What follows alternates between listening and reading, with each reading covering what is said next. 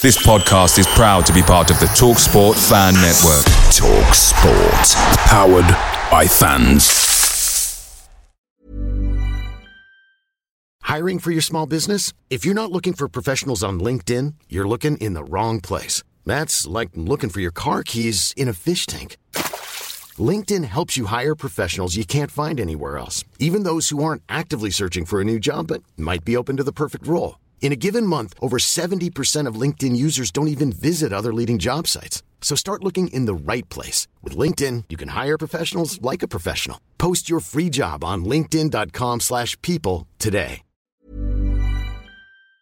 The TalkSport Fan Network is proudly supported by McDelivery, bringing you the food you love.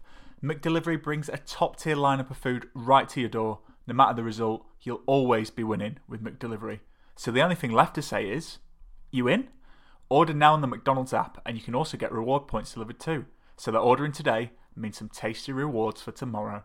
Only via app at participating restaurants. eighteen plus, rewards registration required, points only on menu items, delivery fee and terms apply. See mcdonalds dot com.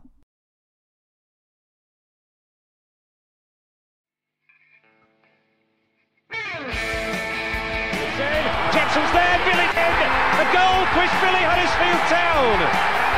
The most famous goal that pushed Billy's life.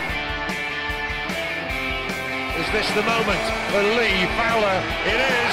Take your place in Division two, Huddersfield Oi. Town! Thank you. Ruby in Steve Simonson's boots now. He's missed! Steve Simonson clears the frame of the goal and collapses in a heap of tears. Huddersfield Town are promoted. Mustafa Schindler has a chance to write his name in Huddersfield Town legend. And he takes that chance!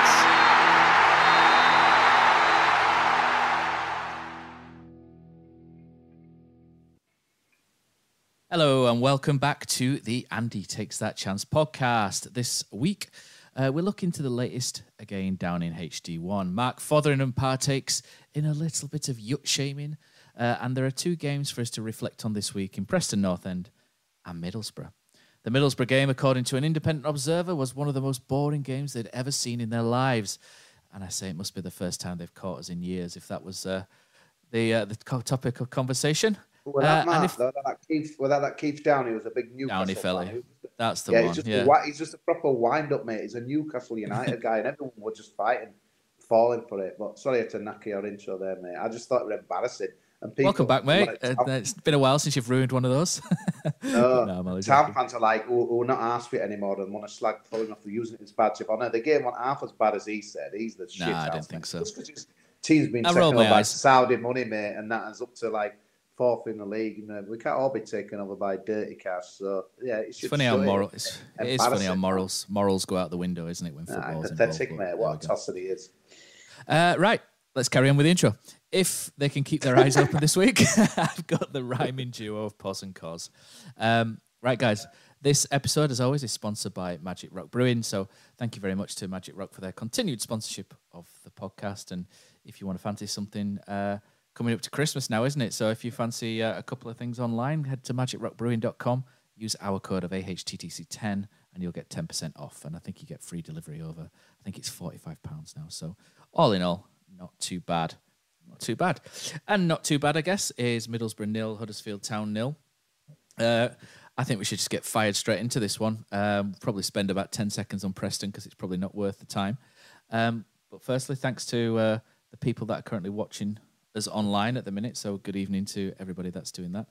Uh, Cozzy, you were there at the Riverside. Um, your thoughts on, on the game, but take us through the, the lineup, because obviously I know you don't like talking tactics, bit of a Mark Fotheringham there. I don't particularly like talking tactics, but there was a change in shape, wasn't there? We were gone from three five two to, um, I think Mark Fotheringham described it as more of a four three three, but it looked a little bit more four two three one with Radoni, oh, a bit more advanced. But I thought we looked a lot more comfortable in that shape. Uh, I thought defensively, we, uh, barring the first twenty minutes where Middlesbrough really rattled us, didn't they? They came at us and ran out of steam quite quickly. Uh, but I think some of that is due to the shape that we held and defensively how obstinate we were. um, going forward, going forward after that spell. Um, and all in all, not too bad, mate. Yeah, good, uh, good performance really in that as well. It's really weird that obviously I was on Radio Leeds again last night, but I kind of my emotions again. were all over the my emotions were all over the shop uh, last night because I wanted to. Yes, it's a solid point, and you know we stopped the rot. But I, I just couldn't help thinking that we'd missed the trick, Matt, and and we've missed some big chances, and they were garbage. They were absolutely garbage, and and the the, the longer the game went on, the worse that Middlesbrough got. They couldn't even string any passes together second half. I, I feel it's two points dropped, and I was saying to Johnny because he hadn't interviewed uh, following him at that point. I said he's going to come on after and say that. Which is a good point and, and a solid performance, and we've something to build on. But I just couldn't help uh, looking up at them scores, mate, at the end when it flashed up on that scoreboard as we were walking out and seeing four goals scored by Blackpool, four goals scored by Hull City. And I'm thinking, we need to get some wins under us belt. It felt two points. I felt a bit down about it. And God, I've thrown a few things at you there. But I think the, the most disappointing thing for me about it was seen as time waste. Someone commented at the pub uh, after me after the game and says, mate, says, it's the shittest middle of the team that we've ever had for some time. We were absolute garbage. And there you are, time wasting in the last ten minutes to grab your point. What are you doing? You're bottom of the league. And, you know, I just said, mate, I couldn't agree more. I could not agree more with that. I'm thinking, what what are we doing? Let's go for it. Let's try and win the game. Maybe maybe that's why I'm not a coach, guys, and... and you know, not into the tactics and Brian take the point and this, that, and the other. But I just couldn't. I just thought it would have wasted a game against the poor team, a bit like Rotherham last week. And you know, we're going to come up against a lot of harder teams than that. That would have won to win. And to see Nichols again pissing about, moving it from one side to the other, and then when the ball's going out of the play, the ball boy throws it back and he deliberately drops it. Guys, we're at Middlesbrough. Like, let's use Fotheringham's. Uh, Guys, we're at Middlesbrough away. We're nice. Absolute dross. Listen, we're not at Norwich. We're not at Sheffield United, and we will know when we're there. By the way, because we'll be picking them all out of our net a lot. So okay. I thought it was embarrassing that, to be honest, mate. But yeah, so I, I walked out of there a bit down and thinking, driving home, thinking, is is that a good point? And, and my conclusion was, no, it's not, because they were rubbish. Okay, well, I'll I'll try and be the devil's advocate and work against that. Um. I know you're saying it's not Sheffield United and Norwich, and neither are we. That's the point, really. Um, just for some context, that's the first clean sheet we've kept away from home this season. It's our only our second point as well, and it shows how diabolical we are away from home. Um, I take the point that you're saying. Uh, obviously, Town took the point, didn't they? I take the point of what you're saying. I thought Middlesbrough, after twenty minutes, were there to be beaten as well. Um, I felt like they ran out of ideas after twenty minutes, and on another day, uh, I want to talk about our striking options as well just after. But before we get into that, I thought Danny Ward should have scored twice. I thought he had two really good presentable opportunities. The first one, he should have got something on when Sorba Thomas uh, slid it across. How good was Sorba Thomas, by the way? I thought he was a, a very oh. good a very good first sixty. I think he I tailed off a bit second half, but I thought first half he was he was excellent. Um, I thought he was the best player on both sides, mate, not just ours. Yeah, I thought, yeah, absolutely. I thought Sorba was back to something like... Um, which is great great for us because we need him, but we are struggling to score goals. Uh, I don't think there's any any crux about that. We've been playing with two strikers up front and a man behind, and I know we got three at, at Luton, but we had Luton put the ball in the net for us twice, and the other was a penalty. Um, yeah. Matt, doesn't so, it just show, though, that, so just putting in there, but get two over, all this bollocks. You know, like last year when we were playing one up front. Garrett Forward, like, you mean? Yeah, no, this, this two up front, like... We've got two up front now, and it's doing absolutely. We oh, look mate, like less likely to score any goals than any time. So it's, I think it's absolute goals, bollocks. It's I think town fans, some, yeah. No, I'm not going to say town fans, but some English some English football fans seem to think two up front some kind yeah, of silver bullet yeah. to scoring goals. It's not. It's bollocks. And if anything, four four two was designed as a as an actual defensive shape, not an attacking shape. It was designed for long ball football, for big man, little man up front, and it's when people go on about four four two, I just roll honestly, I just roll my eyes and. I think after the Wagner years, there's a lot less of that. I think prior to the Wagner years, and now we've seen success with different shapes and systems, and we've seen how Carlos does. I think there's a lot, across the board, I think there's a lot more acceptance of um, one-striker systems at, at Huddersfield. But prior to that, it was, it was a bit of a nightmare. I, do, I still remember days when Lee Clark played Danny Ward up front with I think it was Jordan Rhodes, and because Danny Ward was seen as a winger, there was a, a huge furore afterwards. I think it, I think it was Tranmere at home, Paul, so and me and you sat together, and it was nil-nil at home to Tranmere, and there was a massive furore after that. But you know, I think in terms of the game itself, I thought Town were quite solid, and we've lost to Preston. That performance against Preston was absolutely diabolical. Uh, I don't, I know you didn't quite catch it all, did you, Cozzy? But it was honestly a really, really shit performance. Um, Cozzy's frozen. I don't know if he's still there. But, you know, that, that game was awful. We needed to respond from that with, with just something, anything. And for me, we're not going to score a lot of goals, and I'm going to come on to that in a minute. But defensively was where... was what we built on last season, Poz. You know, the defence, Tom Lees, um, or Tom Bundesliga, as uh, Mark Fotheringham is yeah. now hinting. You know, he's saying... He's not tall um, enough. Yeah, if he was a few inches taller, uh, he would have played Bundesliga. And do you know what? There's a lot of people mocking that online. But when I sort of sit and think about that, I don't think it's too far from the mark, really, because Tom Lees was a top-end championship defender, wasn't he, at Sheffield Wednesday, and he was half-decent at Leeds before. He was young and, and moved on. And, and had Sheffield Wednesday been promoted, he would have played Premier League football. He'd have been playing Premier League football this season if we'd have gone up. Um, and I think the Bundesliga at the bottom end is is weaker than the Premier League. So I don't think it's too far-fetched had you know the Tom Lees of three, four years ago would or possibly could have played if he was a bit tall. I don't think it's as as wild as what some people think it is. But defensively, mate, you, you were a centre-back. I thought Town's setup was understandable. Yeah, I think, to be fair to Cozzy, in regards to his, his earlier comments about should have gone for it, I always feel that it's massively different when you're in stadium. You get a bit of a feel to it. But I agree with you, Matt. I think that if you if you take that immediate emotion out of it, um, as you say, we're on a we're not on the greatest of runs. We've had a very bad performance uh, going into that Middlesbrough game, and I can see with why ten, fifteen minutes to go we did see it out. Shall we? You know, we didn't we didn't overcommit and. I dare say that if we did overcommit and ended up losing one nil, the, the majority of people would be frothing that, you know, why didn't we just keep it tight? Yeah. Why didn't we take the point and, and go back? Um, because looking at the league table as it stands at the moment, a win for Middlesbrough puts them, you know, a fair way in front of us. And by just keeping the point, a point against somebody else, a little bit higher up, maybe not as worthwhile, but I do think a point against Middlesbrough with them being kind of, what, five points in front of us. Um, if they win that, obviously they then go eight, and that's that's at least three wins. So I think in overall context, while it's frustrating that potentially we had an opportunity to take the three, you know, I'm a big advocate of of going to, to win as many games as you can, but sometimes you have just got to play sensible, not just in that particular ninety minutes, but in the, in the context of the season. You know, if you if you're looking at that league in Middlesbrough, you know, they're on eighteen now, so what would they have gone eighteen, nineteen, twenty? And we'd have been on twelve. You know, you're eight points behind them.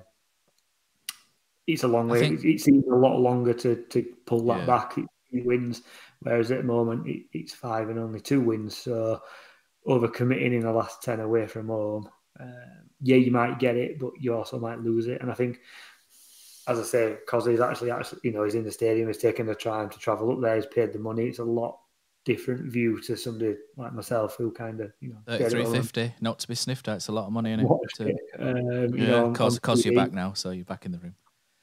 But yeah, I think looking at the, you know, the, the way that the, the game went, we, you know, they came at us, as you say, Matt, first twenty minutes or so.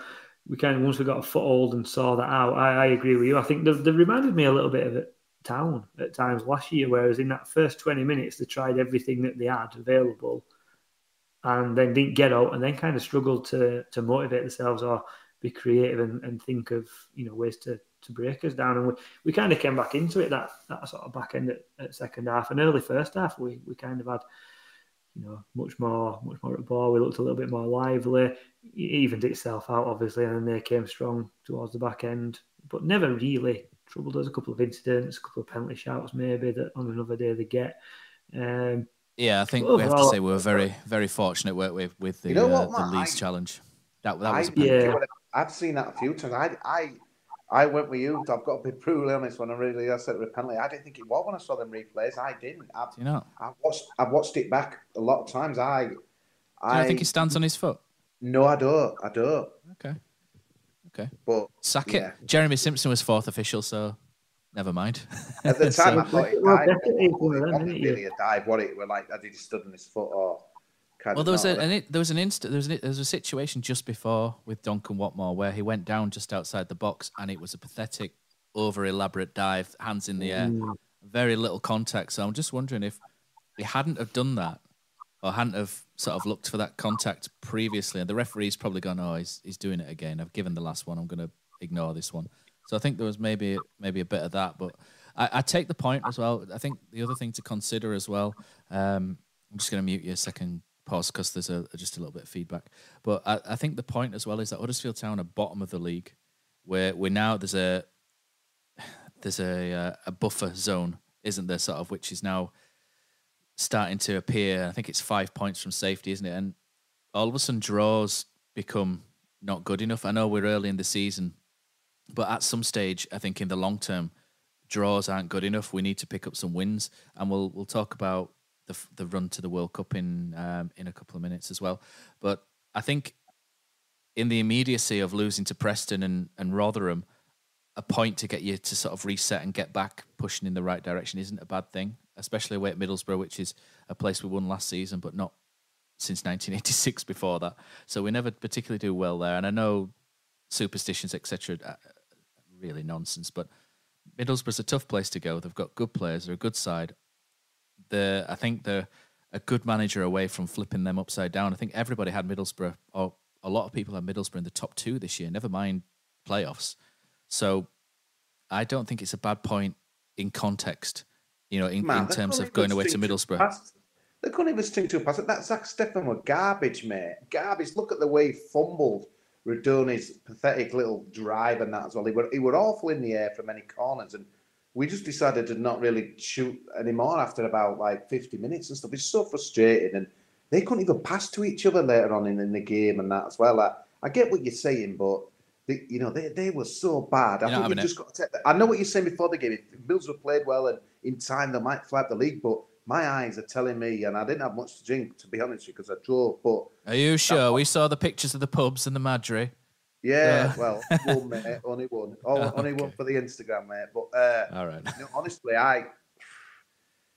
It's really weird because I did feel it, like, kind of when the whistle went, yeah, it was a good point, but as soon as I saw the other results, and then I kind of thinking... When well, you look at the table, oh. yeah, I think I think in the context of the game and going to Middlesbrough, a point's all right, but when you look at the table, you're going, ah, shit, actually, we could have done with winning that. And I think that's yeah. where the conflict is, isn't it, really?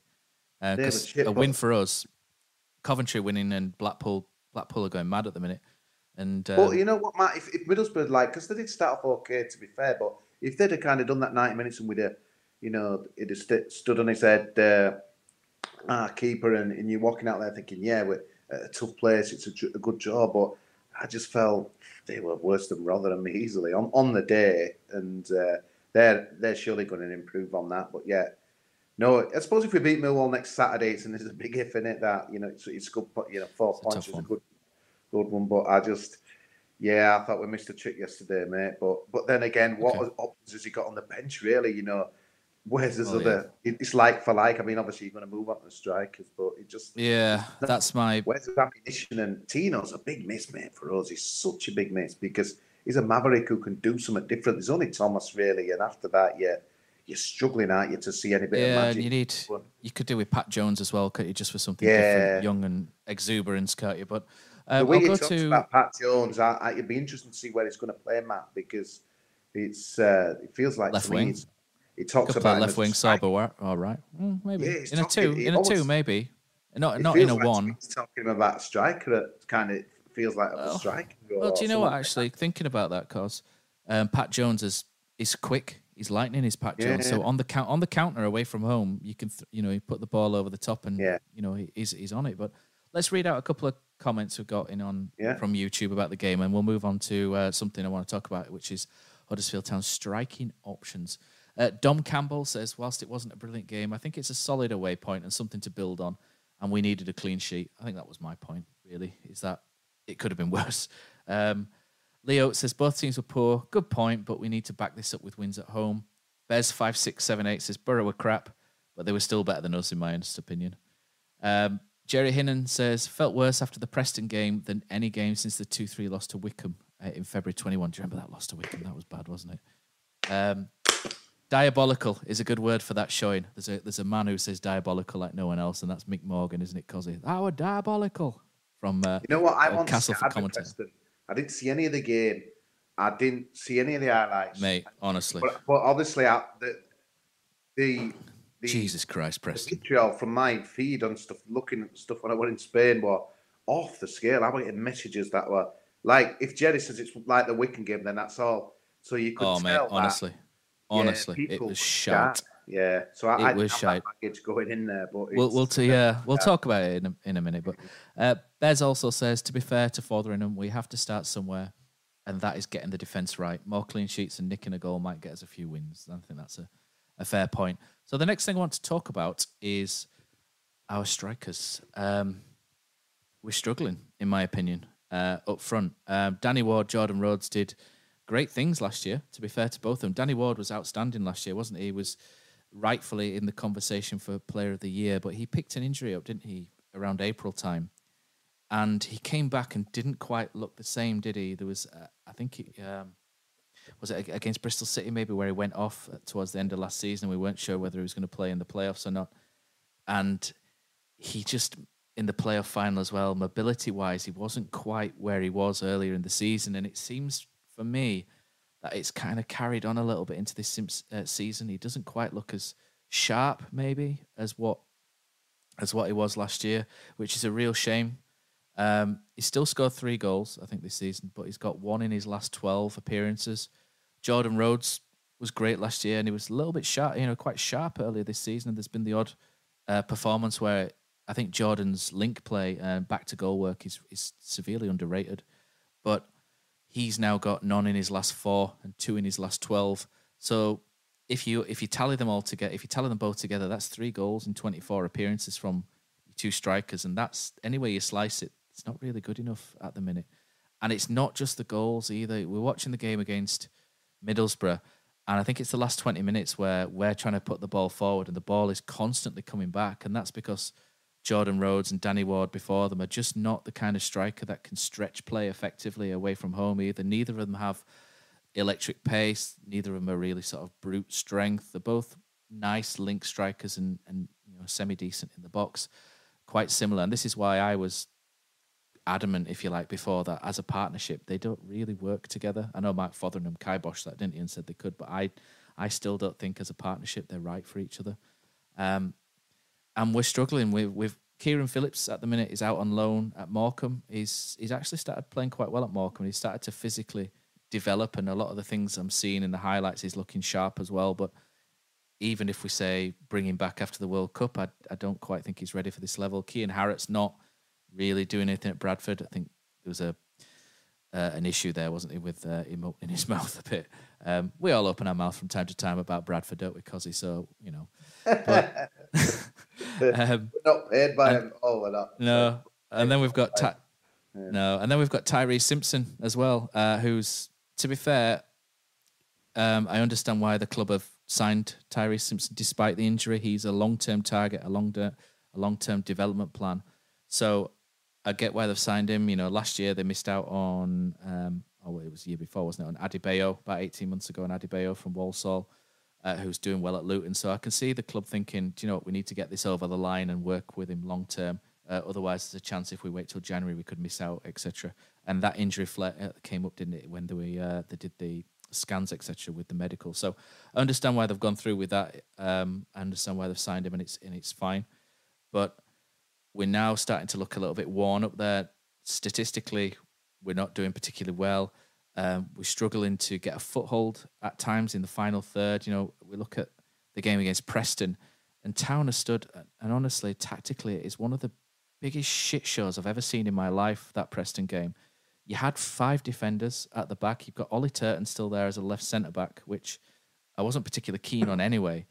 And he's none of the defenders are driving forward with the ball into the space that Preston are happy to give up. You've got your wing-backs pushed right up, and you've got a, literally a line of five against a line of seven. And all it ended up was, it was like that Lee Clark game for Huddersfield against Sheffield United. Do you remember, Poz, where we lost at home?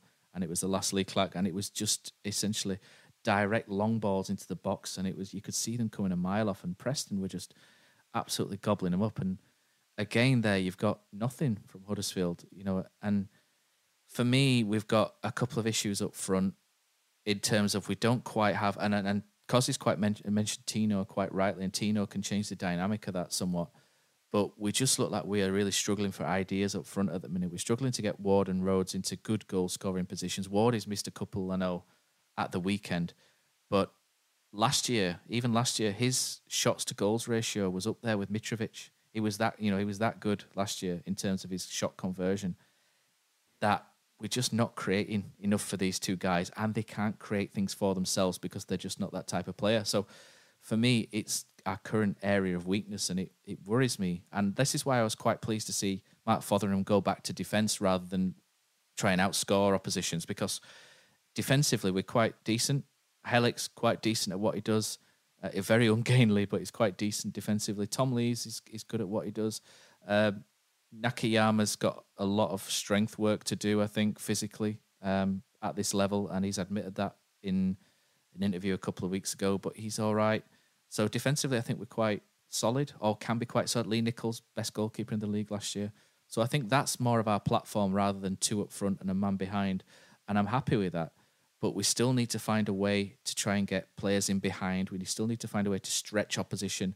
And no, if we can't do that, if we Matt, can't do that, it's gonna we're gonna be too easy to play against. And that's my. That, Johnny asked my me. Way. Johnny Buchan asked me yesterday. At, at this point, do you think I'll, I'll be, we could go down? And I said, yeah. There's, there's no doubt about yes. it. one hundred percent, Matt.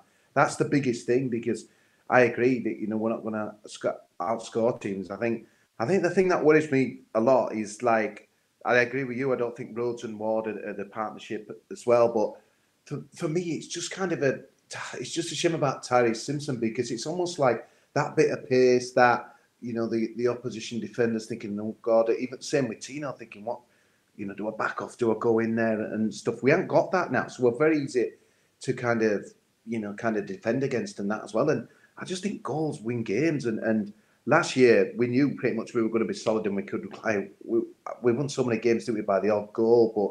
But this year, obviously, we're never going to be like that. And and I just think it does. There's just nothing any different. And like, I mean, you've summed it up perfectly, really. There, you, you know, Phillips, how to get these guys back? Are they really going to make, make much difference? I just don't see it. Pat Jones with the one wanting, and typically get injured. Yeah, it's more of a winger, though, isn't he?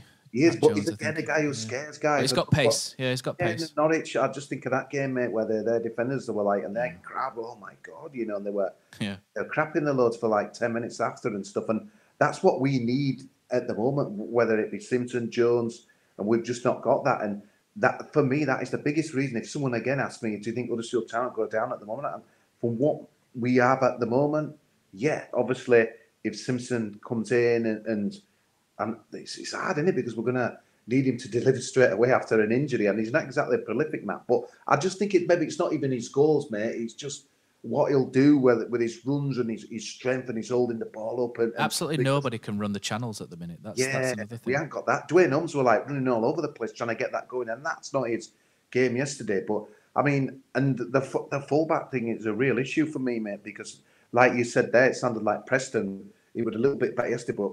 You know, turning, driving forward, he, he kind of stops at the halfway line, and it's just like, then we pass sideways to Etienne, who, like, he'll pass it, and it's just like, the other teams are back there, and then it's like, no, but but then last year we were, you know, we had people bombing on, obviously, like Toffolo, Pippa to a lesser extent. We've just, we've lost that. It's not, and, and obviously with his attack, it's just like nothing different. And for me, that's easily the biggest worry, because I know we probably won't be as sound defensively as last year, but I still think we'd be good enough, but Where where are our goals? And and Ward, what bad example, like yesterday, obviously missed missed two sitters, but it's like we're not really creating enough anyway, really. And yeah, that is it's a real issue, Matt, because we're going to come onto the road to kind of the World Cup, but I'm not saying we're going to be dead by then, but you you're going to need a big form swing. These other teams are nineteen, twenty points now. Teams we were kind of thinking would be shit, like Blackpool, Birmingham, there. They're getting away with with it from it now. It's a massive worry, mate. Blackpool have got Jerry Yates, and me and uh, my mate Dev have an argument with Jerry Yates. I think he's, I think he's got a nice touch, but I don't really think he's up to much at championship level. So every time Jerry Yates goes through a purple patch, he lets me know about it. And at the minute, he's absolutely scoring for fun. And we don't have that. We don't have that striker who comes in and... Like, do you remember like Paul Dalton? Do you remember Paul Dalton? Paul Dalton was a real sort of maverick player. And what he would do is he would come in... Yeah. yeah, but he would come in and he would win games yeah. for us in a little yeah. spell of like eight weeks and then disappear completely for three months, which is kind of even. It sounds like, like Tino. That. I don't know. I don't think we'll see Tino until after the World Cup, mate. From from what? No, I don't. I would have thought so. And then, Glad, Poz, what would you do? Because I, I, I ain't got any solutions, and I don't think Matt has. He's on mute. It's Poz. Let's unmute Poz. There you are, Poz. I thought you'd forgotten about me then, guys. Um, no, I think... Um, Who are you? I think what, what you, you've both said, just listening in there, quite quite nice to just sit and listen, actually, to be fair. Um, you've asked, what, what can we do? For me, there's not a lot you can do. I think Rhodes and Ward are so similar. Um, you can't really play long ball for him to kind of hold it up. You know, they're, they're not that sort of player. As Matt rightly says, there's no one to run into channels, so you can't really play in behind. Danny Ward, maybe ten years ago, kind of had a little bit of that in him, but now, you know, obviously he's, he's a little bit older. I think the way to go is defensively, keep it safe. A little bit like last year, really. You know, Carlos obviously identified that we didn't have really that much creativity going forward, so he, he made us very solid at the back, and obviously we scored a hell of a lot of set pieces last year, which were, you know, a massive... way in which we scored goals. I'd, if someone asked me last year if we had much creativity going forward, I, I would argue that no, we didn't. Um, Sorba Thomas is obviously still with us, who who can put a good ball in. Uh, there's no there's no one central though for me that can that can do that, that can sort of unlock a defence with a with a bit of skill, or uh, you know, sort of a through a cute through ball from sort of twenty yards out in into a Rhodes or a Ward who can. Once in that area, once in that sort of six-yard box, ten, twelve yards out, that's where you want the ball to go. Um, but as, as Cosy says, we've we've lost that kind of someone bombing on wide to put that cross in, or, you know, that adventurousness of, of kind of someone sprinting through from midfield and, and, you know, cutting one back to him and stuff like that. So I, I think it is a massive area of concern. And, and given, you know, we can't bring anyone in until January, we're, we are really going to struggle. So... it's one of those that Fotheringham came in, you know, he talks about creating his scaffolding and, and playing attacking football, which is great in an ideal world. But for me, we've almost got to that stage where, I know it's going to sound proper negative, and, you know, it definitely is, but if you can't win a game by outscoring someone, just make sure that you don't lose. And it's one of those that kind of, are we in for a lot of games like yesterday at Middlesbrough where we We, we we play almost for nil-nil and hope that we can sneak something on a break or a set piece, because for yeah. me, who do you put for, if you don't play Rhodes or Ward, who, at the moment, who plays? Because you, you know what, Poz, there were there were occasions where there's literally no one, is there? There's no one. Kamara were like getting up ball, and crowd were getting mad because they're passing it back. But I was turning around to shout, look, who's he got to bloody pass? Who's, exactly. Who's, who's, the bike. Yeah. Massive fry and, and, and what, he's got no chance, mate. I think as well with Rhodes and, with Rhodes and Ward, I mean, we we, we labour go, we're laborious going forward as it is. So, balls in our sort of defensive third, we pick ball up and Rhodes and or Ward or both are kind of halfway line. You, you've got to make four or five passes to build it up, because you've almost got to build that their speed. You know, I know it's is absolute cheese and, you know... this Holmes were trying to do something different by running kind of as like a right winger, but... he ain't that, and it's just like, that's how desperate we are trying to get any width, mate, really. You look at, you know, that sort of goal that Haaland scored yesterday, I know it's a ridiculous comparison, but how fast did he cover that ground from halfway to the edge of their eighteen-yard box? It were one long punt, it were an out ball. We have, we have nothing like that. We have to build slowly to get it wide, to then put across it. And by the time we've done that, defences have regrouped, teams have regrouped, they've got ten men behind ball. We're not that great at passing and creating opportunities anyway. So, you know, the longer it takes us, the, the, the less chance we have. And I think that's bang right. The the lack of goals will be a massive problem. And looking at that league already, you know, the World Cup is going to be a big turning point for us. But a lot of teams will be saying that, that are struggling. You know, let's get to the World Cup. Let's see what happens. We get another kind of mini pre-season. But unless... We well, we can't even bring anyone in until after World Cup anyway, can we? Because it's window, so you know, it's like getting to World Cup and seeing what can happen. But you're not going to be able to bring anyone in until after that anyway. And until, you know, January, if we don't start scoring goals, we could find ourselves pretty much already down. And, and I think yeah. you're right. That is the biggest. And you think, the thing is, Poz, I heard him. I, I'm a, I'm a right badger now on these press conferences, especially on, on Spotify and stuff, because like, and all I keep hearing is journalists saying, "Well, Mark, you know, get to the to World Cup because because obviously they're buying into his training, this and training that's just like get." Would, you'll get your group up, obviously, from Sorba and trying to think anyone else who got international. But, you know, and then you'll be able to get with them. And it's almost like he's just going to make it all sort of magic and we're going to, like, be without an attacking superpower. I just don't see that, you know. But maybe it can work some magic. But it, it's almost like we're desperate to get to that World Cup point to, and everything's going to be different after that. But it'll only be different if we sign some players or Tino mm. and, and gets fit and Simpson, you know, goes from the off. I, For me, it's, I think it's right. just false hope, really, that. Guys, listen. Well, since since Fotheringham came in, so Mark Fotheringham, there's six games, and this isn't a Mark Fotheringham problem. Like you say, it goes back to last season, really, and, and we're saying the conversion rates for what we had in front of goal last season was so crazy, and the amount of games we won by one goal last year or, or whatnot, and how things turned quickly. But we've scored seven goals in six games. Three of them have been own goals. Two of them have been scored by centre-backs, one one a penalty, and then one's Danny Ward from a set-piece. Six goals out of seven have come from set-pieces in the first or second phase, and the one that didn't is an own goal. Well, so that Tino, see, mate, that magic goal against Stoke, wasn't it? Well, West Brom, I can't remember. Uh, West Brom, yeah, I've not yeah. gone back that far. I've only gone back six games. Shame it, that's what, exactly what we ain't got now. And, yeah, you're right. Even, even, in that, even in that game, though, when he scored that goal, literally every time we got within... sort of ten yards or even at a corner, everybody would just like, just give it to Tino because he's just going to do that every time. And he's not going to do that every time, is he? Let's be honest. You know, it no, would have well we worked. Do, we do miss him.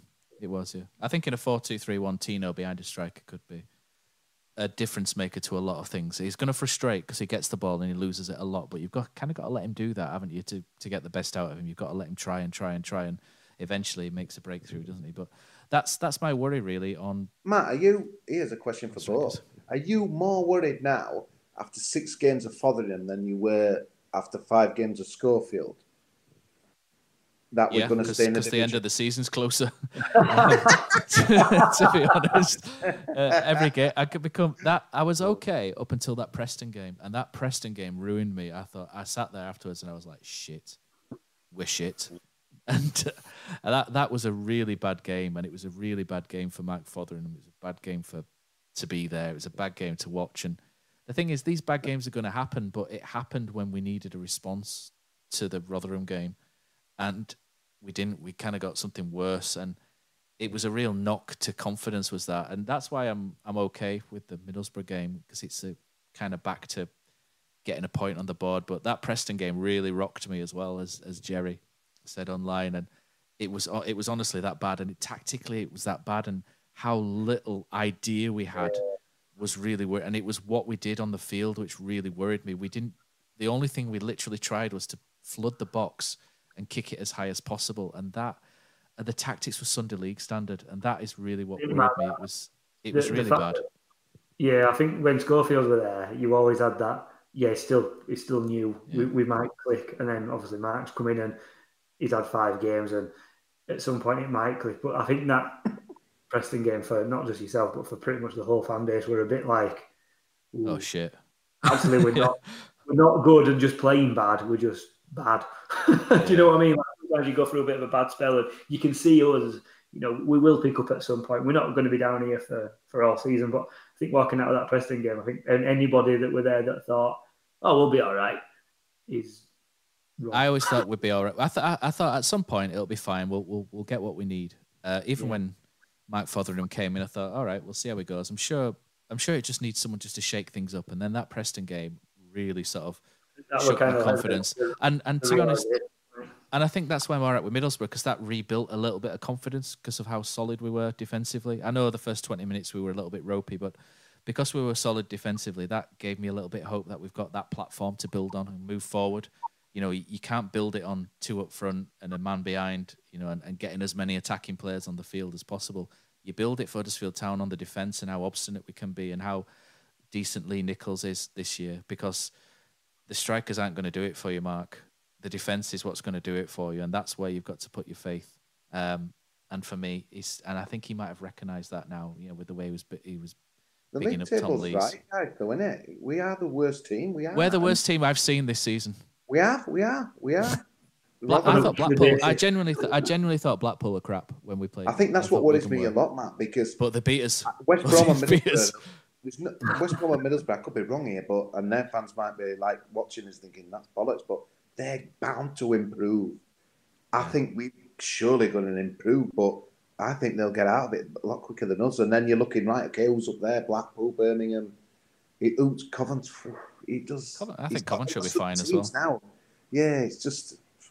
I think people forget about Coventry that they had to play the start of their games away from home as well. So they had. Well, they missed. They didn't play them, did they? They they got yeah. postponed. The so thing they, is, Paul, when you can't win fitness away, issue. Six yeah. games, five. What is it? Four draws, two defeats. So two draws and four defeats. It's a joke, that, isn't it? Really, and it puts it piles the pressure on your own games. And I know Fotheringham's big about the home backing, but we'll have to win our home. Have to win, and it's just like that's why. That's why Preston that. was such a. Uh, that was why Preston was such yeah. a jolt as well. I mean, we beat Hull, didn't we? The whole game, we deserved to win. But even was then, just...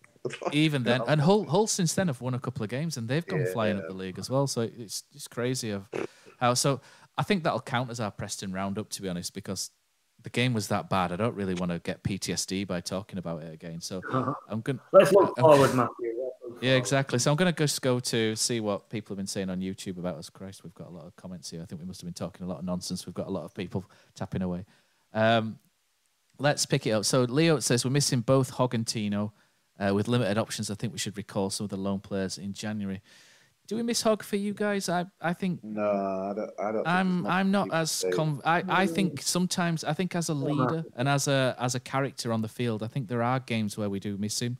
I think sometimes... when the game's going away from us, I think, um, like Preston, I think sometimes on, I know he's not going to improve the passing on the field, but I think sometimes just that organiser and that leader just to bring and reposition people, I think. Where would you but, play? Who would you drop, Matt? Well, this who, is this is the, well this is the problem because Carlos yeah. Carlos realised last year that Jonathan Hogg is now um, slowing down, shall we say? I don't want to I don't want to go too far because he might hunt me down and, and murder me. But, you know, Jonathan Hogg's sl slowing down slightly, isn't he? And he's not as quick to the second ball anymore. And that midfield of him and John Russell was was quite hard to watch, wasn't it? So I'm I'm not sure. I think I think sitting in front of a back four is not too bad, cause to be honest, for Jonathan Hogg, or in a back five. I don't think you can put him in midfield and have him chasing players anymore. So I think he's got to he's got to have everything in front of him as well. Back to if he's if he's facing his own goal, Hoggy, that's not a good position you want him to be in either. So you want Hoggy facing forward, driving people on and, and just sort of winning that second ball and just giving it simple. And that second ball, he can't be running ten, fifteen yards for because he can't get those anymore. So just have him quite close to that back line, just picking things up and setting it off and organising. And it was good to see him that you would drop, mate. Support, yeah, the person that, you would drop would probably have to be Kamara. And, and that's a shame because I think Kamara's been our best midfielder the last few weeks. Um, Maybe not against Preston, but I thought it was. I thought Kamara. I think there needs to be praise for him yesterday against Middlesbrough as well, because I thought Kamara may, obviously made the mistake, didn't he, against Preston where he got beat in the air, and I thought he was extra aggressive in everything he did against Middlesbrough, especially in the air. And I thought you could see he's he's taken everything on board and he's gone right. I'm going to come back and I'm going to be better from this. And I thought he he was excellent. He beat everyone in the air for me, Kamara. I haven't looked at the stats, but. The app, you know, the eye test. I thought he was uh, he was excellent, you know, in his in his personal battles and duels. So that's a huge credit to Etienne Kamara. And I like it. I like him as a player a lot. But you would probably look at him and say, maybe he's the man. Oh, then again, there's there's different different horses for courses because you can maybe throw it in. But let's just go back to uh, YouTube. Bez says Harriet Phillips recalling Jan to give us options. Mm, I'm not sure they. I'm not sure they, they, they're up to sort of this level to oust Rhodes and Ward yet. So wrong, no. Don't forget, these are young, these yeah, are young lads.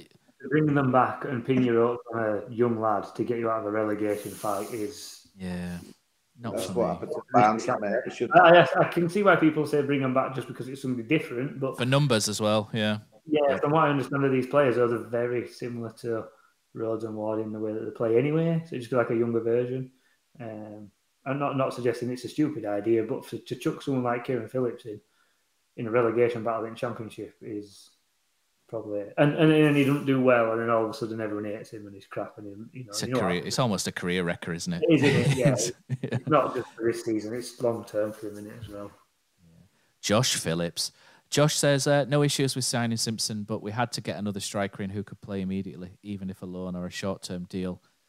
Yeah, I think it's exacerbated a lot more, hasn't it, by um, Fotheringham playing two up front and then us not having a striker on the bench, and even converting Charles Ondo from a defender to a striker in the B team and throwing him on up front. I think it's kind of highlighted that a little bit, that we are very short in that area. But we were short last year, but we got away with it. And that's just sometimes the way it goes, isn't it?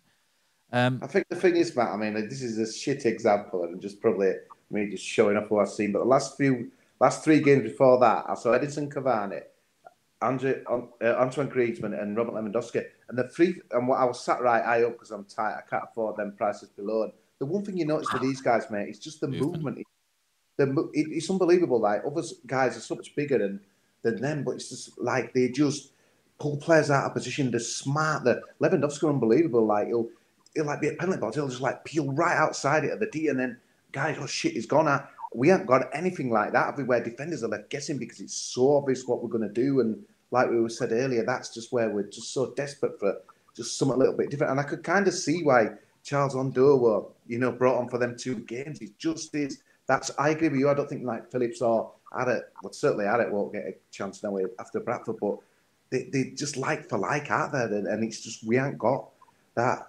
Just something different. You know, Although, you're talking about elite players there, aren't you? But, but yeah, yeah no, we don't have someone who can do. There, I know, but I know what you mean. That yeah, Boards and Road are quite samey, aren't they, in what they do? But you know, why yeah. don't we just sign Lewandowski in January? That'd solve everything, wouldn't it? Yeah, is that enough? No, I know. Only got one. Uh, yeah. Let's see what else. There's never been a faster or easier way to start your weight loss journey than with Plush Care.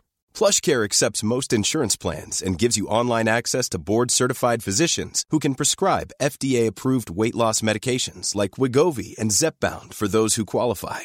Take charge of your health and speak with a board-certified physician about a weight loss plan that's right for you. Get started today at plushcare.com slash weight loss. That's plushcare.com slash weight loss. plushcare.com slash weight loss. Cozzy, what, what's your favourite away day? Matt, it's got to be the City Ground at Nottingham. Just old school stadium, you're right near the pitch, great atmosphere. But there's nothing like playing at home. The same goes for McDonald's. Maximise your home ground advantage with McDelivery. You in? Order now on the McDonald's app. At participating restaurants, eighteen plus, serving times, delivery fee and terms apply. See mcdonalds dot com. So we've got, we've got um... Uh, Leo says, Simpson's never played at this level. We can't rely on him to hit the ground running. Uh, we might as well bring back Kevin Francis the second. I think the thing is with Simpson as well is he's not even, he couldn't even get in the Ipswich side either, which I think was more down to the contract situation. But so he's only had sort of half a season at League Two level. So again, pinning hopes on him in January again isn't, like you say, it's the same as Phillips and Harrod. It's not, it's not the answer really, unless he's hits the ground running in January on the training field and then you give him a go. But Uh, Frankie Fingers, what a name. Sounds like some gangster, some kind of gangster. Uh, says, let's face it, boys, we now have thirty-one must-win games, never a dull moment. What's your thought about Mark Fotheringham's post-match interviews? Naivety, overflowing passion, or downright stupidity? Cheers, lads. Andy Shooter. Uh, right. Mark Fotheringham's pre- and post-match. Um, Cozzy, you go with this, because you, you quite like... Fotheringham. I'm still trying to find the right words because I, I I started off finding his the first few of them quite refreshing and quite open, and now I'm starting to sort of not feel that way. Um, but Cozzy, you go you go first. Because you, you find it quite refreshing, don't you? You find his post match and pre match stuff quite interesting, don't you, Mark Fotheringham? What he has to say and well, I do, Matt, but he's saying the same stuff. But the trouble is, it's the same mistakes, the same questions. It's really difficult. It's quite interesting, though, to be fair, listening to the uh, the, the certainly the po- the pre-match uh, press conference, because I just think that Stephen Chicken's there. Oh God, it's, he'll be like, oh, I'll send a check in the post, but it's just you can tell he's got smart questioning, mate. For example, the Radio Leeds didn't mention it a thing, but he said, "Oh, there's rumours of a bust up between Jonathan Hogg and manager." And then obviously he went on one did did Fotheringham and denying it, but obviously depends who you believe. I was speaking to people yesterday that they were saying no, that and it didn't happen, and I heard from other people it did happen. So I just don't know, but it's it's really hard, Matt, because I, I find it difficult when people criticise a, a guy for. I've heard people saying he needs to rein it in. So someone on another group I chat today needs to rein it in and be and be humble and stuff. What what does he need to yeah. rein in though? Exactly, it's like getting Neil Warnock, and I know people can say, "Well, there's won eight playoffs," but Neil Warnock probably, when he started his manager career, was still a big gobshite as he is now. That, he's just a he, he was more of a gobshite, more of a gobshite back in yeah, the nineties. Yeah, he probably was. It? But that's it's people's characteristics and that as well. I don't think you can complain, and but I won't want him to be any different, Matt. And and I, I think a lot of people have got issues with the fact that he's he's very direct and. You know, I don't know whether it's Scottish is an issue for some people and stuff like that as well. I've heard some lines. I wouldn't have thought Rapsy so. Rapsy Nesbitt, someone said today, "Ah, oh, Rapsy Nesbitt, we need to get rid of them." People coming out with a load of shit. But, I, you know, Huddersfield folk make me laugh, some of them, because, like, we like it saying it as it is. So here's a guy saying as it is, and people don't like, don't like it. it. Why is that? I don't get it. And I didn't get it mm. yesterday as well, where some people were booing him. And, like, at the end of the game, it's just like... And, and it took me a while to get it. I was thinking about in car driving. I'm like, why, why are people booing him? It's not because of the results. Why are they booing? But then I was discussing it with a few of the people last night, and they were saying, I don't think they're booing Mark Fotheringham. It's that they're frustrated with the whole thing. It's almost like booing Dean Oil. That, that was me that said that in WhatsApp. No, but, but yeah. there were some other people that were saying exactly okay. the same, Matt, and that as well, because yeah. I was sticking up I for him, saying, I, I said, to me, it's just yeah. bullying. How can you're slagging off no. a guy because he's... And he's coming on the pitch, you know, and then, you know, people say, well, if he didn't come up pitch, you know, where is he? And then when he is coming on, he's getting booed. Yeah. If he, I'm thinking, this is walking back to that something like, oh, mate, I've been here for six games. We've got a good point in Middlesbrough. People are having a go, mate. Why? And I couldn't get my head around it last night thinking, why Why are people doing that? I've never known a town manager, like, getting this stick after after six games. I don't get it. And we've had some diverse characters, let's be honest. We've had some absolute people that have, you know, God, I hated Andy Ritchie with a passion, and you know, even Simon Grayson to a certain extent, even though he got us up. But I've never known a manager get be getting this kind of angst at the moment, and I just can't put my finger on it, Matt. Why is I think, it? I think there's a, I think without being unkind to Huddersfield fans, I do think there's a bit of an identity crisis at the minute, in some ways, and we we talk about the expectations after the Premier League, don't we? And I just don't think Huddersfield fans quite know what we are anymore. We were told for years, weren't we, by David Wagner, Dean Hall, we're this club that are punching above its weight, punching upwards in the Championship. And I think what we've seen in the last five years has made us think, and I think correctly in a lot of ways, that Huddersfield Town are not this little scrappy underdog in the Championship. We're, we're actually a decent-sized Championship club. Commercially, I know you don't like commercials, cause but commercially, we do underachieve compared to some other clubs. But that's where we are in the country, and that's where the, the money's not in the in the area. But you know, and I think some people had higher expectations than Mark Fotheringham. So what you get is when Dean Hoyle's not there on the pitch, or when Lee Bromby's not there on the pitch to have a go at, the next closest thing's Mark Fotheringham, and and maybe it's just some kind of um. disappointment that we've gone down the inexperienced route when a lot of people wanted an experienced manager, and maybe it's because David Wagner was so strongly linked, and maybe people shouldn't listen to people that don't know things on Twitter when they say they do, et cetera, that it's going to be done, et cetera, et cetera. But people got carried away. We thought we were going to get David Wagner. At one point, I thought it might happen.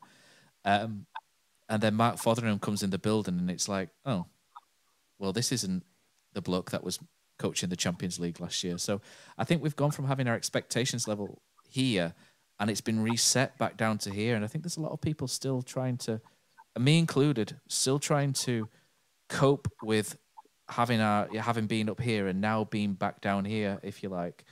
And I understand it fully, and I understand why people would be frustrated with the appointment of Mark Fotheringham. And I think people just look for an outlet sometimes, don't they? And and and the only outlet available there was Mark Fotheringham on the pitch to be disappointed at. And it's unfair on Mark Fotheringham, because he's the guy who's applied for the job and got it and wants to do well. I know it's unfair, but the club don't have oh, maybe people don't feel like they have that center point of um, to direct their frustration at. And I think it just happened to be Mark Fotheringham on that occasion. And like you say, I don't Paz, think it was everybody, on, was it? It's just a few people. Paz, did he come on pitch against Preston after or not? Did the team come over? Not that I remember. A couple made a kind of token gesture. Um, to, to be, I think they're the only player that I remember kind of coming over, oh, not even the player, so the only person I remember coming over kind of specifically to, were towards like the crowd were um, Clem. He always makes an effort to to go around and kind of... He was, Clem. Congratulations to Clem as well. two hundred fifty games at Town, isn't it? So, yeah, yeah, it's been, yeah. It's been a stalwart as Clem. He's a, he's a good guy, isn't he? Yeah, he is. I think he's one of those that is pivotal to the back. He's, he kind of knows what the fans are about and what we want, and I think Matt's right. There's not been really an outlet to vent at Huddersfield Town for a while. So Fotheringham is probably the, the next easiest thing. Um, will be interesting to see if anyone uh, venting yesterday goes to the Q and A, because I think that's probably the only opportunity that they're going to get, which I know you want to talk about, Matt, so I won't steal your thunder there. But um, I think I think you're right. I think it's a, a build-up of frustration for... probably from Forest game at Wembley to now, in, in seeing how quickly the decline has come. And um, I, I dare say those that were actually against Fotheringham are probably more against Huddersfield Town at the moment, um, which is which is understandable, which is fine. You know, we, we have our method of crit- criticism, which is on here. Some do it in a football stadium, some will do it in a pub afterwards, you know, various ways in, in doing it and and so forth. But I think it is a build-up of frustrations, not just a particular one-game thing yesterday against Middlesbrough.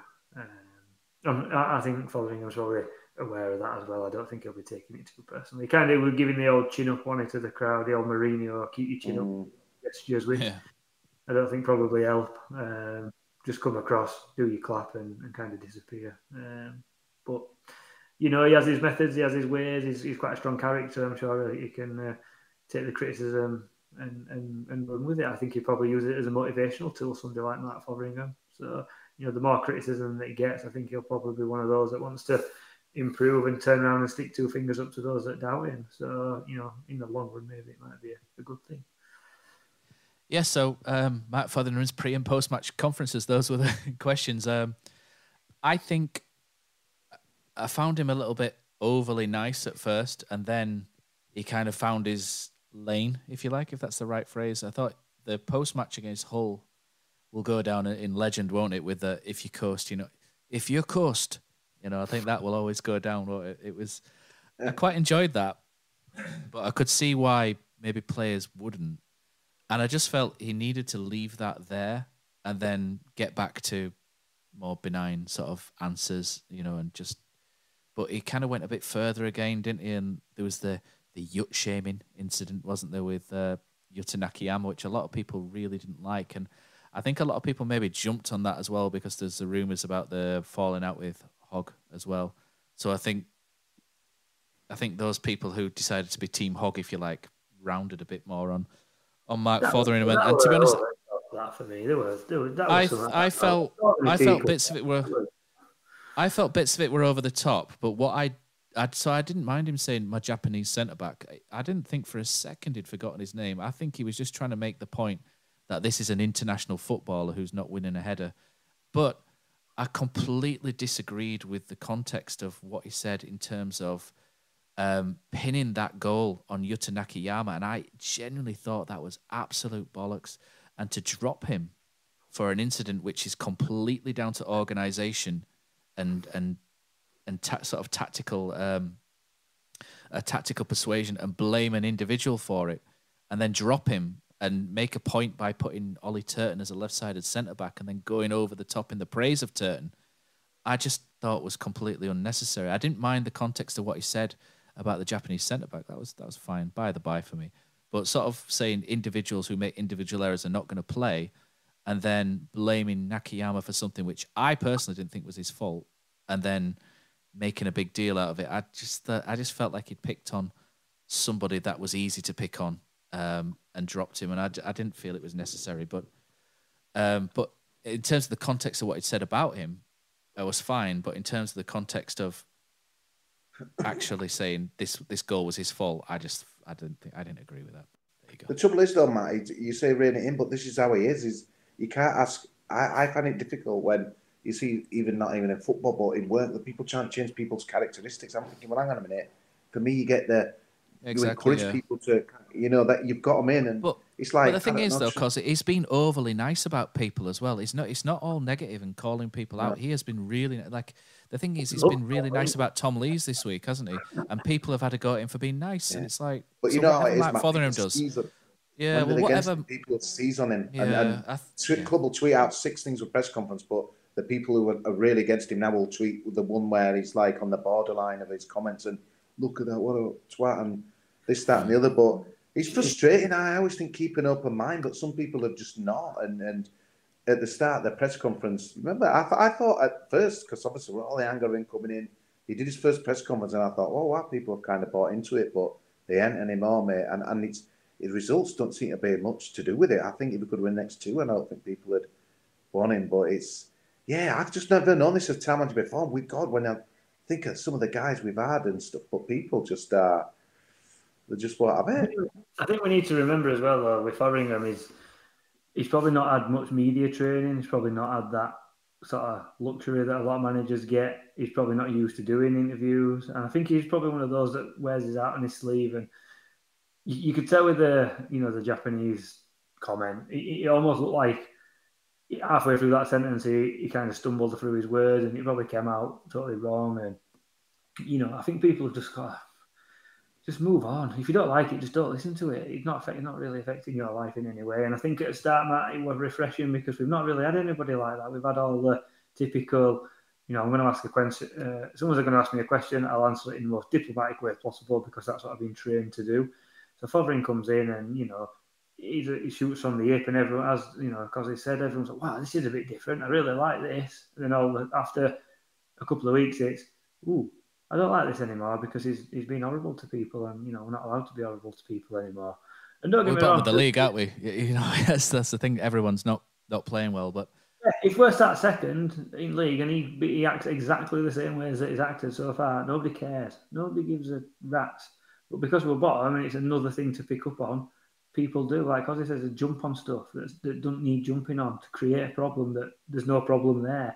But people get agendas, and it's very difficult in this day and age that once you've posted that agenda on Twitter, once you've posted your opinion, you're not allowed to back down from that, or people aren't big enough to back down from that, should I say. And they've got to keep it up, whether they believe it or not. No one's prepared to hold their hands up and say, do you know what? I thought this, and actually now I think this. No, yeah, that happened with Carlos. Still people not having exactly, it at the end. Exactly, ridiculous. You know, and I just think people just, just leave the guy alone. Stop nitpicking. Who's who? Everybody seems to get five games now. There's people wanting him out, so we get rid of him, and someone else comes in and don't like him. What are you going to do? Get rid of him after five games. But we're going to have twenty managers a season. It's ridiculous. Just leave him to do his job. Just leave him to get on with it. If you don't like press conference, don't listen. Turn it off. Go do something else.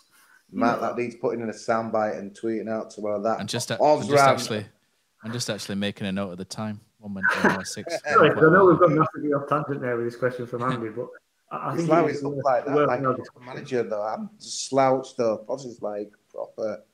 It's, it's, it's proper like he's he's, he's all yeah. coiled, isn't he? Like a like a rattlesnake. Yeah. It looks like yeah, proper manager interview when everyone on Zoom and stuff. Yeah, like when people were doing that with us. Let's let's finish through these comments. So uh, Bez five six seven eight says, can't expect Kamara to play forty plus games at his age. We need Hogg to take some of the pressure off of him. I agree with that, Bez. Uh, Terra seven and two says Mateo Vidra still on a free would do a job question mark possibly, but how fit is he as well? Um, Richard Hookie says, I like Ward, but Phil Rhodes up front by himself with three attacking players behind him is the best way. Uh, but guys, thirty-one games left. Not over yet. We can do it. We certainly can, Richard. Um, Terry seven and two. We... well, stay up. But Terry seven and two says, we know what we are. We are now a development club that only sell players. Uh, Josh Phillips says, I don't agree with booing him, but can see why people don't like Mark Fotheringham. He had me on board after Luton and Hull, but the Yuta stuff was a massive turn-off for me. Uh, Josh was not aroused by Mark Fotheringham. Uh, Dag Barnett says, the difference between Mark Fotheringham and Neil Warnock is Warnock built his team and got players he wanted when he was successful. The other issue with Mark Fotheringham is we aren't used to his style, which seems to be of a different age. He is a bit of a throwback, isn't he, Mark Fotheringham, in a lot of ways he does. And he's very different. I, I struggle with the um, coming out and looking at the subs at half-time. I have to say I, I struggle with that concept. Um, but it's different. And like you say, Cozzy, when you employ Mark Fotheringham, you employ Mark Fotheringham, you employ the warts and all, don't you? You employ him for what he is. I'm really struggling to get on board with him not giving team talks at half-time and, and sat there Matt, watching subs. Really struggling Matt, with that concept. League, though. Are you bothered about that? No, because it's working. Because it's obviously working, but I'm struggling to understand how... Uh, yeah. Against Preston, against Preston we, we looked like we, we just needed a bit of guidance, and you kind of need your guidance from your main man, don't you, to sort of get everybody realigned and refocused. And, okay, maybe... Maybe Paul Harsley's um, a really good speaker in the dressing room, and you can let Paul Harsley get on with it. Maybe Chicho can get on with it, et cetera. And that's fine. But it's, it's the kind of thing an assistant manager does, isn't it? Goes out, or a coach goes out and yeah. does that, Matt, rather than the, the head coach. So it's okay. He did yeah. it at um, yeah. Berlin, et cetera, when he was the assistant. That's fine. But he's the head coach now, and that's his dressing room.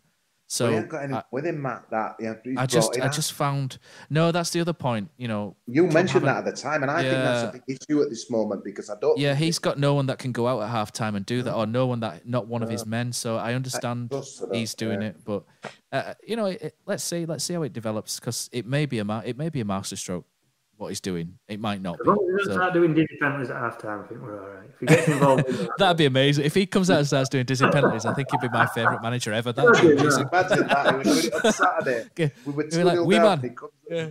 Like, oh, here, we man. Lambo, yeah. That'd be brilliant. Oh, here, big man. The big, big yin's having a go. That'd be absolutely amazing, wouldn't it? Just doing his dizzy penalties. Yeah. Get that, get to fuck. That'd be amazing. If but um, let's. If you don't count properly, Rambo. Raj. I know. Raj. But um, yeah. Leo, but, how um, are you?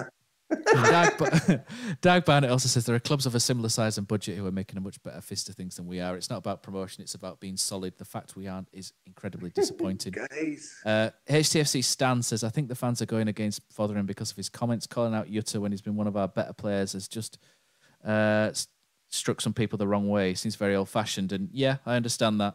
Um, I don't think Yuta Nakayama's been one of our better players, though.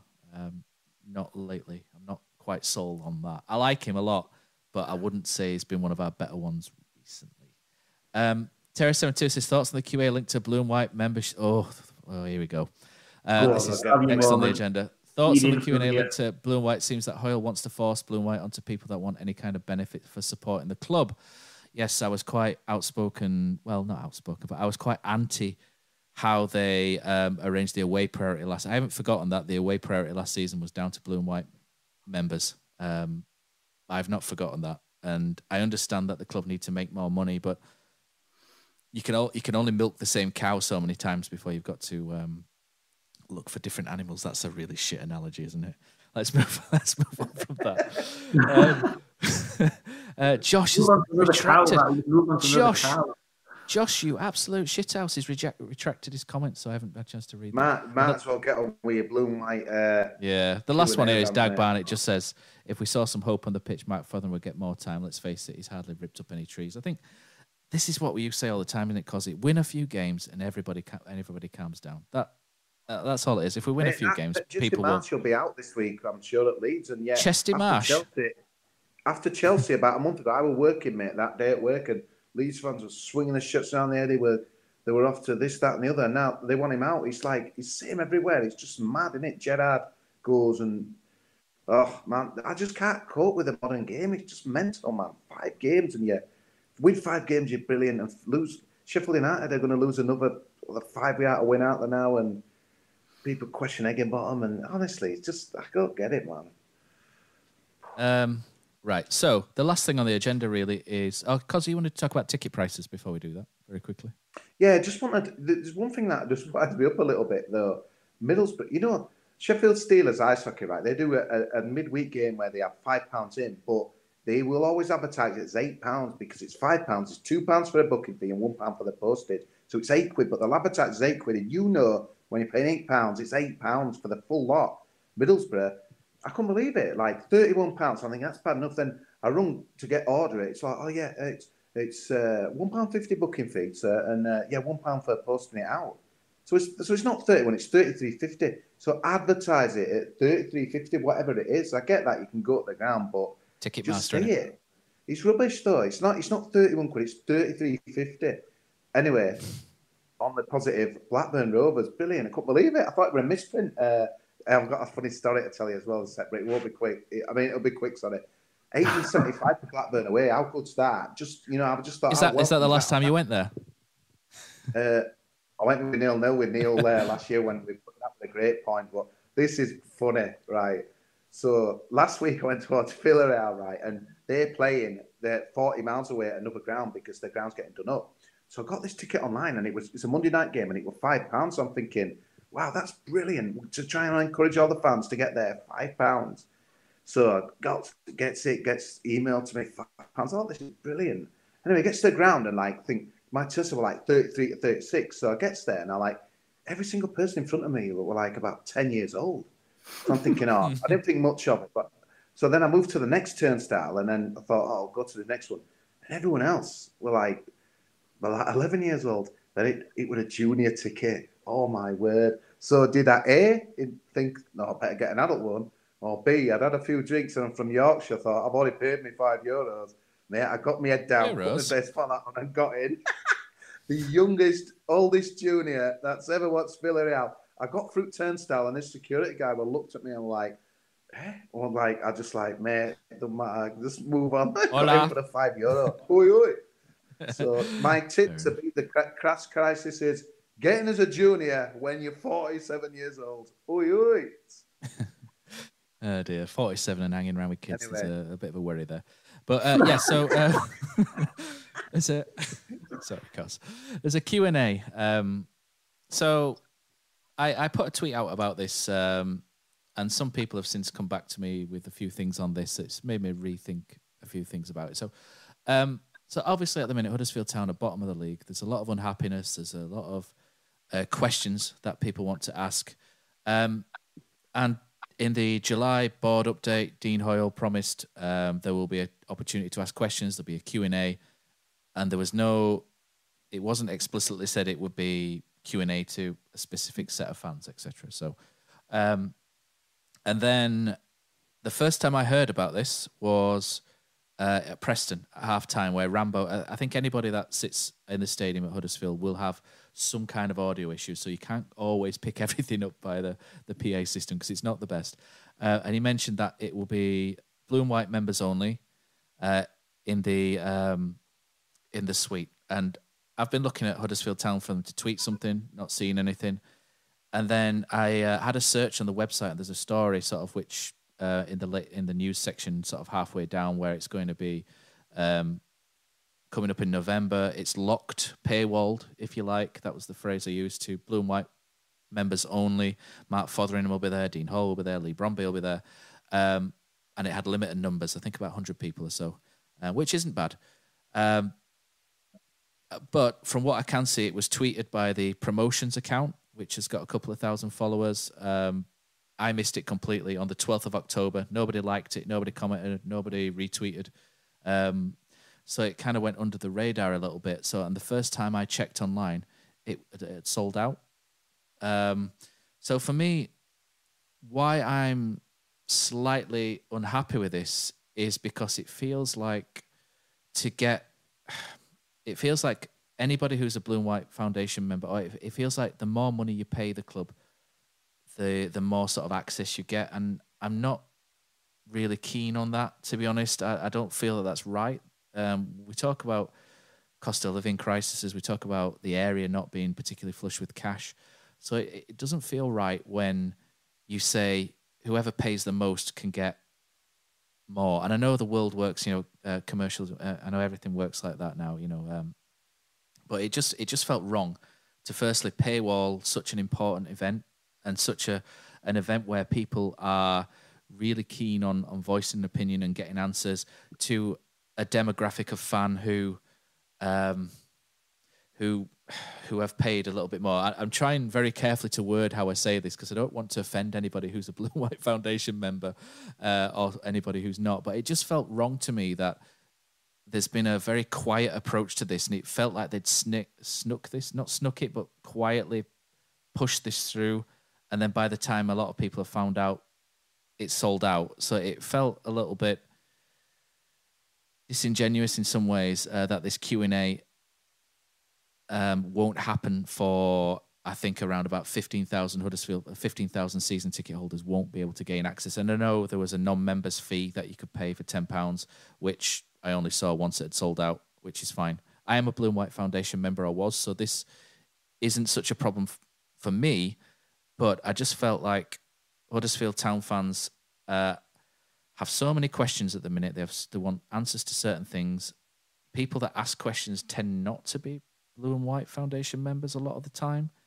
Um, and to sort of lock it down to a specific demographic or a small demographic just felt a bit wrong to me, Poz. I don't know how you feel about it. I've waffled a lot then. I don't think I've quite got the point over that I wanted to. But for me, it just felt like it should have been a more open and inclusive Q and A because of the importance of it, rather than locking it away behind um, a couple of Blue and White Foundation members. Yeah, I think you're right, Matt. I think it was one of the things I saw on um, on Twitter that it was happening, and I'd, I'd not seen anything kind of like from the main H D F C account. And uh, as you say, I think it has just been something that's been snuck on through the back door, maybe, possibly for the reasons that the club know that if they do open it up, it may they may come under fire at that particular Q and A. Um, I remember when Wagner took over, they had it at Millbridge. I remember Danny Cowley and Nicky Cowley coming to Gas Club. Carlos recently came to Magic Rock, uh, all open to anybody and everybody who wanted to attend. And it seems to me that we're moving a, moving away from that. Um, they redid the priority. And, and these little things, they can soon snowball, can't they? And especially when you're not playing particularly well. Um, again, if you top at league and they introduce this, you know, nobody's really that bothered. But when things are going not so well, you know, you need to keep your fan base on side. And I agree with you, Matt. There's probably a lot of questions that a lot of people have, and they're not going to be able to get that opportunity to to go and ask. Um, it's almost like, as you say, the Blue and White Foundation members tend to be those that that maybe are not as vocal in the displeasure at the club, and the club maybe feel that they might get an easy ride if that's the sort of audience that they get. Um, it would be nice to to have it open to everybody. The club have made that decision, and I'm sure the the questions that get asked will be, you know, suitable for for such an event. But it is such a shame, you know. I don't know, percentage-wise, I'd probably guess that eighty percent at least are Blue and White Foundation members. Um, there's no real, the priority thing for away games is, is not needed now. So apart from maybe events like this, there's probably not. I think there's about two thousand Blue and White Foundation members out of sixteen, seventeen thousand season, well, about fifteen thousand season ticket holders now, isn't it? seventy-five percent-ish then maybe. Um, you do yeah, the maths. I think, I think the way that they went about it, like you say, Matt, were probably a little bit, I won't say contrived. They may not have sort of said, you know, let's do it this way so, in inverted commas, normal fans don't know about it, but the main account seems to tweet everything and everything anyway, but they seem to not go through it, which I thought was... I did think it was strange myself, Matt, and it would be interesting to... Maybe to it's a lot more innocent than than what we think. Yeah. Uh, it, maybe I think it probably is. It just felt a bit disappointing that there's... So, you know, the way things are at the minute, there's a lot of people would like to... I think there's a lot of things that need putting to bed. I think there's a lot of questions that probably need, need answering. And mm. Dean's always sort of fronted up, hasn't he, in the past, and kind of given people answers that they needed, um, and this just limits that opportunity, and I just found that a little bit disappointing. Um, Richard Mill says Hoyle didn't promise a Q and A. Um, well, he did, Richard. He's put in his July board update. He's put uh, that's it for now. Then to thank you one time for your support. I couldn't hold any old Q and A sessions over the last eighteen months due to the pandemic, but I plan to bring them back once the season is underway, probably from October. I look forward to seeing many of you then. I mean, that's that's quite clear to me that he's going to do a Q and A uh, for fans. So. He did. Um, and do you know what? He may do one for different fans afterwards, and that will be fine. And maybe we're just sort of overreacting um, a little bit. But it just it just didn't sit well with me, Poz, to be honest. I just felt like somebody needed to say something. And if what I say triggers a Q and A which is more open, then great, brilliant, thank you, you know, Huddersfield Town Football Club for for doing it. And I think what we have to understand as well is what what Huddersfield Town do in being open with the fans is very, very different to any football club in the country. I think the amount of access that Huddersfield fans get from Dean Hoyle is unprecedented, and it is probably too much, or has been too much in the past. Um, I could not tell you another football club that will give you this access. Cosy probably would tell you that nobody in Spain would do this. I think, although they've got presidents, don't they, and, and things that have to sort of do it. But so, you know, if, if Dean said at the start of the season, you know what, lads, I've done too much in the past. Uh, we're going to scale these back. We might do board updates. Then that's fine. You know what I mean? That it's in line with what everyone else does. But from what I can see, he said, I'm going to do more Q and A's, and then to sort of lock it away a little bit just felt a bit of a shame. But, you know, hopefully by highlighting that, we do get the fans that don't get the opportunity to go to that will get another opportunity another time. And I think it'd only be right, they're the football club, to to do that. And if they say then there's not going to be many more Q and A's in the future, then that's fine. Um, but just on this occasion, I just felt like it was a bit disappointing, Cosy. Yeah, I don't have much to add, to be honest, Matt, compared to what you, you two guys have said that as well. I think, yeah, like in the past, uh, I was always a Canal Side disciple when, back in the day when it was called that, and uh, I went to all the Q and A's, and uh, I remember Dean fronting up uh, quite a lot of times that season when it, you know, he uh, he moved up, he got Simon Grayson. I think he did a Q and A pretty much straight away, and there were a lot of brickbats being thrown at him and that yeah, as well. But, but, remember Dean, D yeah, David Wagner in the Millbridge and stuff like that? It was a fantastic night, that. Yeah, obviously the, the, the famous ones and that as well. I remember seeing David Wagner again at Middlestown and that as well. And uh, yeah, it's uh, it's. The, but I think just at this time where we're at as a club, it's just there's so much that we want to know, and I think.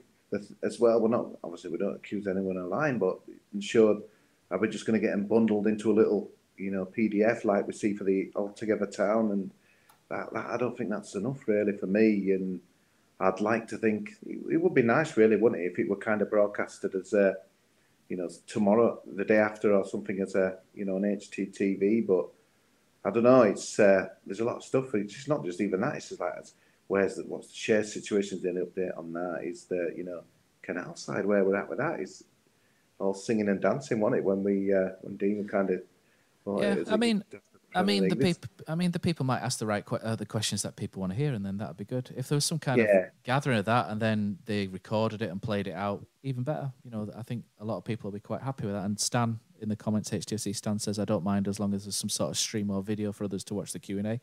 And that'd be good, you know. That'd be quite good. Be and maybe maybe I'm making like, maybe making a lot out of nothing. I don't yeah. know. Um, yeah, exactly. And but you know, you know, even Fotheringham was like, "Well, hang on a minute, Mark. Do you think your comments were out of order? Were you to, you know, to bag a player? You know, I'm fascinated to.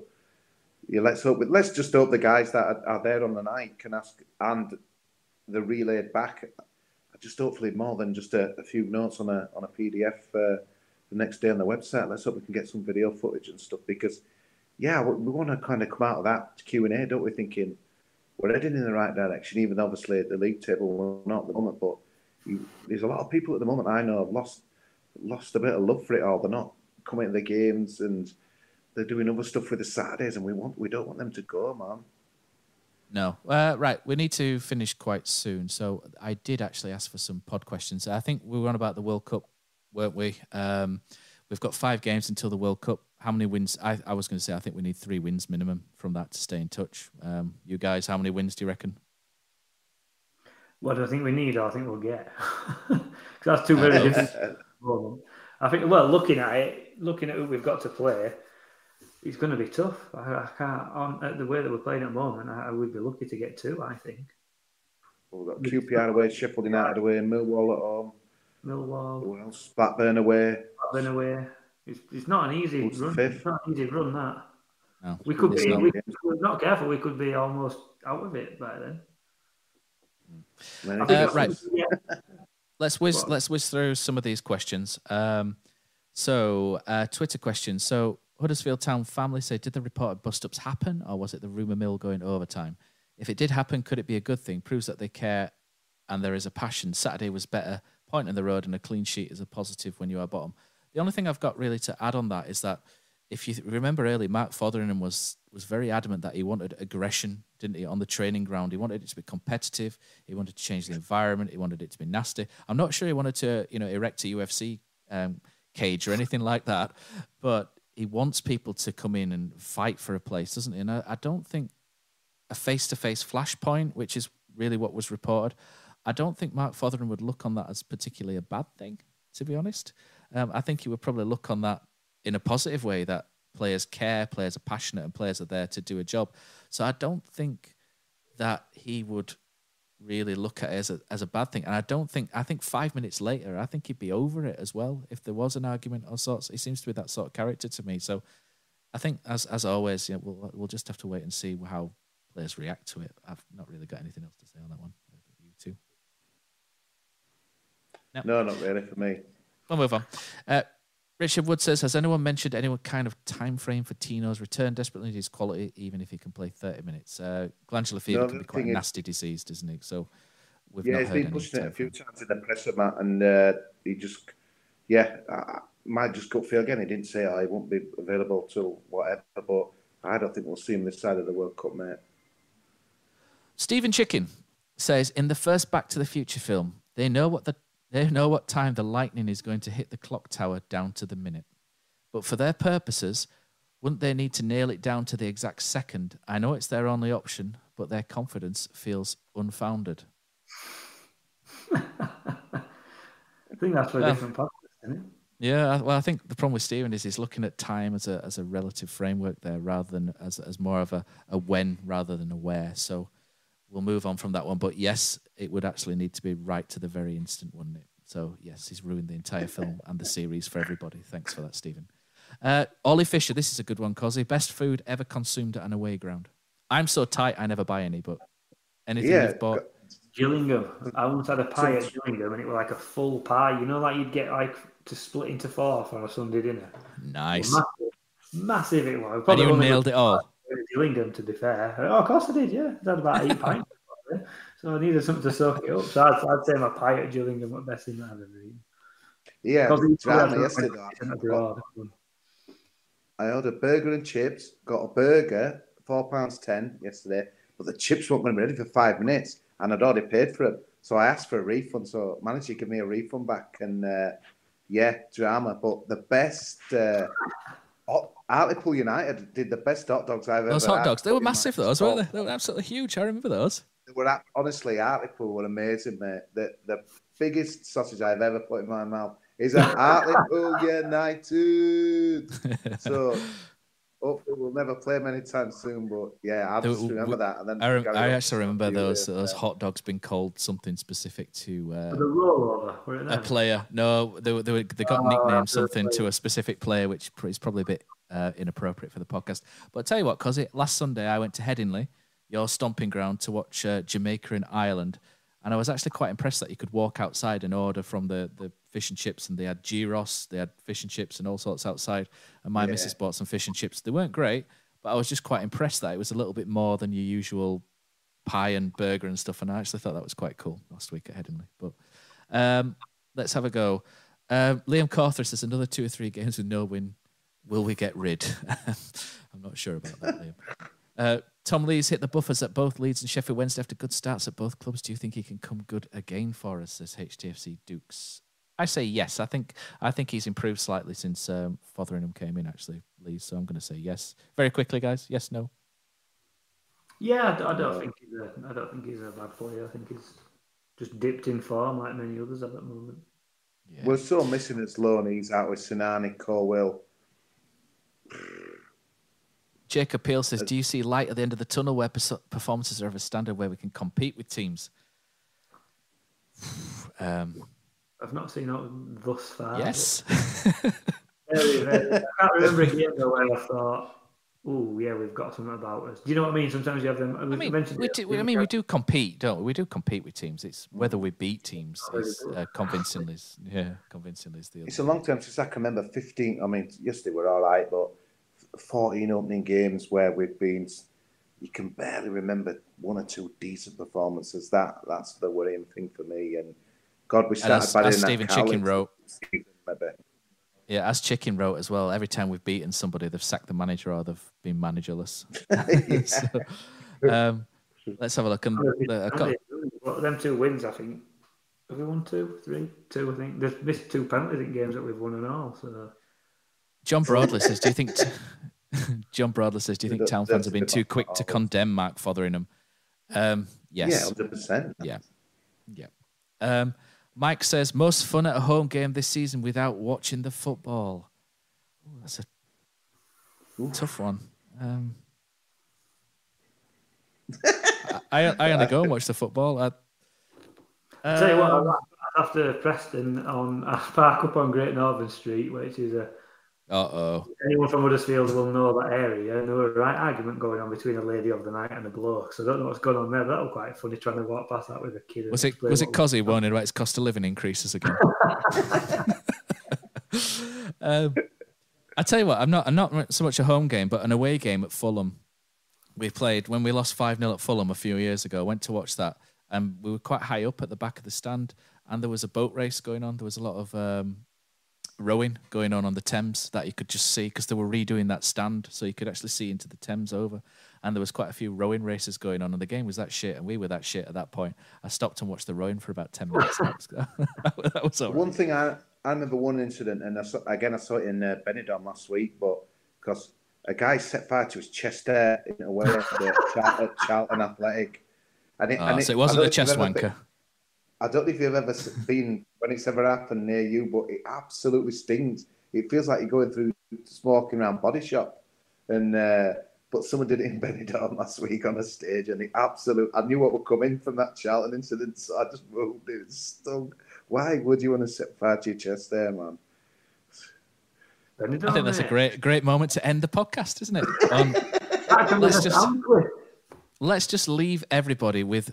the thought, why would anybody ever burn their chest hair, singe their chest hair?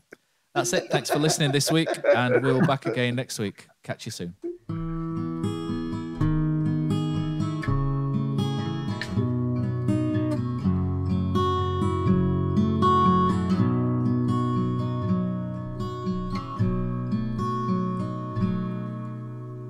There's a team that is dear to its followers. The colours are bright blue and white. They're a team of renown. They're the pride of the town, and the game of football is their delight.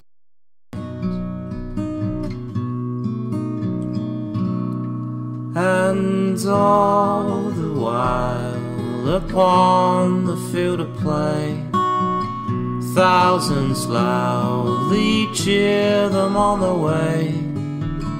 Often you can hear them say, who can beat the town today? And then the bells will ring so merrily, and every goal shall be a memory.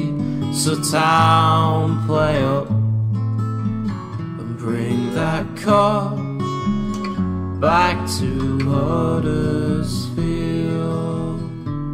So Town, play up and bring the cup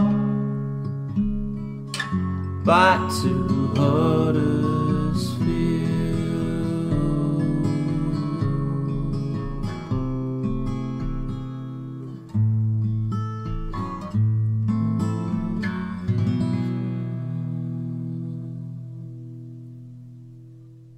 Lads, what's your favourite ninetieth minute goal? Got to be Heffley against Leeds. A shot from Moy and sliding in at the death, Michael Heffley. Great finish to the game. Shared with my family, only made better by ordering McDonald's via McDelivery afterwards. Three points, McNugget share box, spot on. Order McDelivery now by the McDonald's app. You in. At participating restaurants, eighteen plus, serving times, delivery fee and terms apply. See mcdonalds dot com. Hi, this is Craig Robinson from Ways to Win, and support for this podcast comes from Invesco Q Q Q, the official E T F of the N C double A. Invesco Q Q Q is proud to sponsor this episode and even prouder to provide access to innovation for the last twenty-five years. Basketball has had innovations over the years, too. We're seeing the game played in new ways every day. Learn more at Invesco dot com slash Q Q Q. Let's rethink possibility. Invesco Distributors, Incorporated.